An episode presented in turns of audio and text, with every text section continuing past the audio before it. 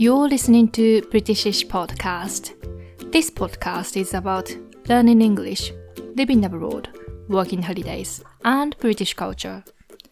このポッドキャストを見つけてくださりありがとうございます。イギリス在住のあずさです。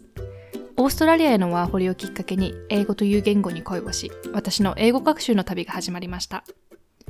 このポッドキャストでは、英語学習、海外生活、ワーホリ、そしてイギリス文化をキーワードに、私が日々出会う文化の違いや言葉の壁、英語の面白さや魅力をシェアしていきます。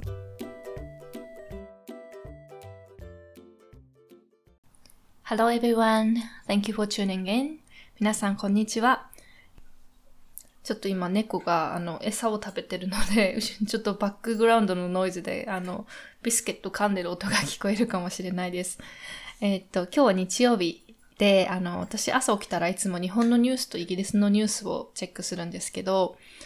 今日はあの朝から日本のすごく悲しいニュースを見て、あの、もうね、なんか、はぁって、私すごくあの、susceptible、um, なんか、影響を受けやすいっていうんですかね、こう、すごい気持ちがすぐにこう、引きずられてしまうというか、そうで、あの、多分これをリリースのタイミングで聞いてくださってる方は、私がどのニュースについて話してるかって、おそらく想像がつくと思うんですけど、そう、なかなかね、こう、人の死って乗り越えられないというか、自分が全然こう知らない人で、テレビで見てるだけの人なのに、なんでこんなにこう気持ちを引きずられるのか自分でもわからないんですけど、うん。よくね、あの、英語で don't let it get to you って言いますけど、これね、日本語でどう訳せばいいのかちょっと私わかんないんですけど、うんと、If something bothers you, worries you, frustrates you, angers you, and so on, then you can also say that it gets to you. なので、これなんていうのかな。何か物事が、こう、起こって、それが、こう、なんていうのかな、なんか気持ちが、こう、揺り動かされるような出来事のことを、そういうことが起こったら、まあ、it gets to you みたいな表現するんですけど、そうさせないでっていう意味で、don't let it get to you っていう、よくあの、英語らしいフレーズだなって思うんですけど、で、それを、あの うん、あの、心がけているところです。あんまりね、こう、そ、それに悲しいニュースで、なんか自分まで一日中暗い気持ちでいてもね、あの、誰にも得はないので、と思いつつも、まあ、なかなかね。ということですみません。すっごい暗いスタートになっちゃった。気持ちを切り替えて、今日はイギリスに来てびっくりしたことを話していきたいと思います。前回のエピソードで話した、あの、食器の洗い方が全然違うとか、あの、答え合わせするときの丸抜の付け方が全然違うっていう、なんかそんな感じのことを実はメモに貯めていて、今日はそのお話をしていきたいと思います。早速一つ目。えっと、紅茶に牛乳を入れることこれ私がびっくりしただけで普通の人はびっくりしないのかもしれない。わかんないんですけど、あの、日本でコーヒーとか紅茶飲むときに、私はコーヒーフレッシュっていうのかな？なんかちっちゃいクリームみたいなのを入れてたんですね。なので牛乳を入れるっていうアイディアが全くなくて、普通にこう牛乳ドボドボ入れるのを見て、私はびっくりしました。あとね、あの、なんかビスケットをディップするんですよ。あの、紅茶にビスビスケットをちょっと入れて食べるみたいな。なのでサクサクのビスケットが、ちょっと、なんていうのかな。ふにゃふにゃのビスケットになって、それをその状態で食べるのが、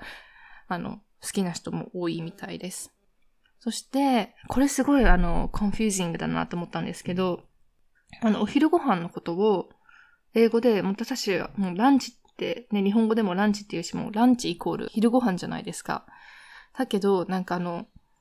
ディナーって、ランチのことを、昼ご飯のことをディナーっていう人がいるんですよ。で、なんか、え、ランチのこと？みたいな、私は最初ずっと思って、こう、たまたま言い間違えて、ランチのことをディナーって間違えて言ってるんだって私は最初思ったんですけど、そうじゃないみたいなんですよね。いつもなんかランチのことをディナー、ディナーって言っていて、あ、なんか地域的にそう呼ぶのかな？それともこう年代的にそういう言い方をするのかな？ってちょっとわからないんですけど、そしてさらに confusing なのが、あの、ディナーのこと、夜ご飯のことを tea っていう人がいるんですよ。で tea って言ったらもう私の頭の中では紅茶しか浮かばないんですけど、なんか夜ご飯という意味で tea を使っていて、そこに紅茶は全然入ってないんですよね。What do you want for tea? って言われたら、なんかあの、紅茶何が欲しいか聞かれてるんじゃなくて、夜ご飯に何が欲しいか聞かれてるみたいな、なんか、びっくりですよね。そして、うーん、なんか小さいことなんですけど、カレーライスを食べるとき私たちスプーンで食べるじゃないですか。なんかイギリスの人たちはみんなフォークとナイフで食べるんですよね。本当にちっちゃいことなんですけど、ああ、フォークとナイフ使うんだと思って。あとはですね、うーん、ライスプディングっていうあのデザートがあって、あの、私の中でお米はもう、あの、なんていうか、デザートではないんですよね。お米はお米っていうか、あの、おかずと一緒に食べるみたいな、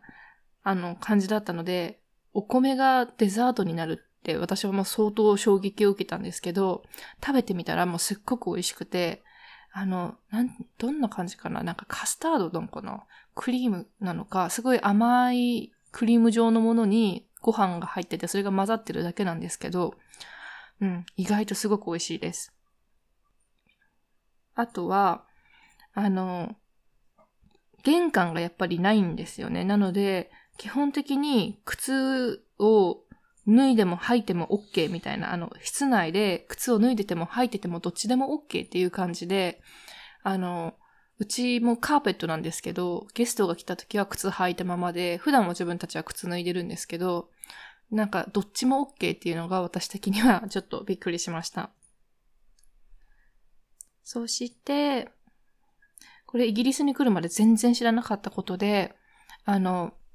家の価格が上がるあの、日本では家を建てて、もうそこに住んでってしたら、その家を売るときは当然家の価格が買った時の価格より下がるじゃないですか。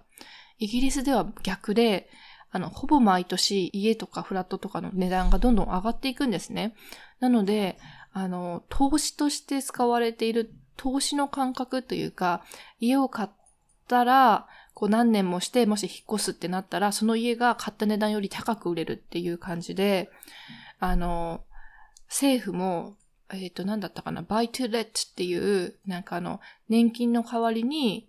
あの、年金そんなに当てにならないからなのかちょっとわかんないんですけど、この、プロパティを買、家を買って、それを人に貸すことで、あの、家賃収入を得て生活していくみたいな、そういうことをしてるみたいです。で、あと、あの、シェアドオーナーシップっていうのがあって、私これを理解するまですごい時間がかかったんですけど、あの、日本では家とかマンションとか、まあ、買うか、もう借りるかですよね。なんかあの、イギリスでは私が今住んでるところもそうなんですけど、シェアドオーナーシップっていうのがあって、例えば、この家が買いたい。だけど、あの、経済的にちょっとお金が足りないみたいな、あの、ローンがそこまで組めないみたいな時とかに、あの、その家とかフラットの50%を自分が所有して、50%はマネジメントの会社が所有していて、その50%に対して、あの、レントを払うっていう感じで、で、あの、ある程度こう余裕が出て、この、なんていうのかな、100%買うほどのお金を、あの、アフォードって めっちゃルールになってる。あの、100%買える状態になったら、あの、後から残りの50%を買えるし、まあ、買いたくなかったらずっと50%だけ買って、まあ、次の家に引っ越すとかっていうこともできるっていう感じで、うまく説明できたかな。まあ、あの、選択肢が日本よりちょっと多いっていう感じです。そして、えー、次が、あの、特に女性なんですけど、髪を毎日洗わないんですね。私、日本では多分おそらくほとんどの人が髪も毎日洗うと思うんですけど、女性はなんか髪を洗うのは2日に1回とか3日に1回とかが普通みたいです。この感覚私は知らなかったのですごくびっくりしたんですけれども、そしてもう一つが、えっ、と、洗濯機がキッチンにある。なんか洗面所がやっぱりないんですよね。日本みたいに洗面所がないので、あの、洗濯機を置く場所が、なんかキッチンが普通みたいで、どの家に行ってもほとんどの家でキッチンに洗濯機があります。私が前住んでたロンドンのシェアハウスも洗濯機キッチンにあって、乾燥機もキッチンにあって、今の家もそうです。で、えー、っと、うん、あの、写真撮るときに、ピースするじゃないですか。で、あの、ピースの逆バージョン、裏ピースっていうんですかね。裏ピースが、あの、イギリスでは、ファックオフっていう意味で、あの、すごい失礼に当たる。もし人に向かってしたらすごい失礼に当たるっていう、はい。のも私は知りませんでした。あとね、えっと、あ、お風呂の入り方なんですけど、あの、お風呂って、なんか日本ではその、なんていうのかな、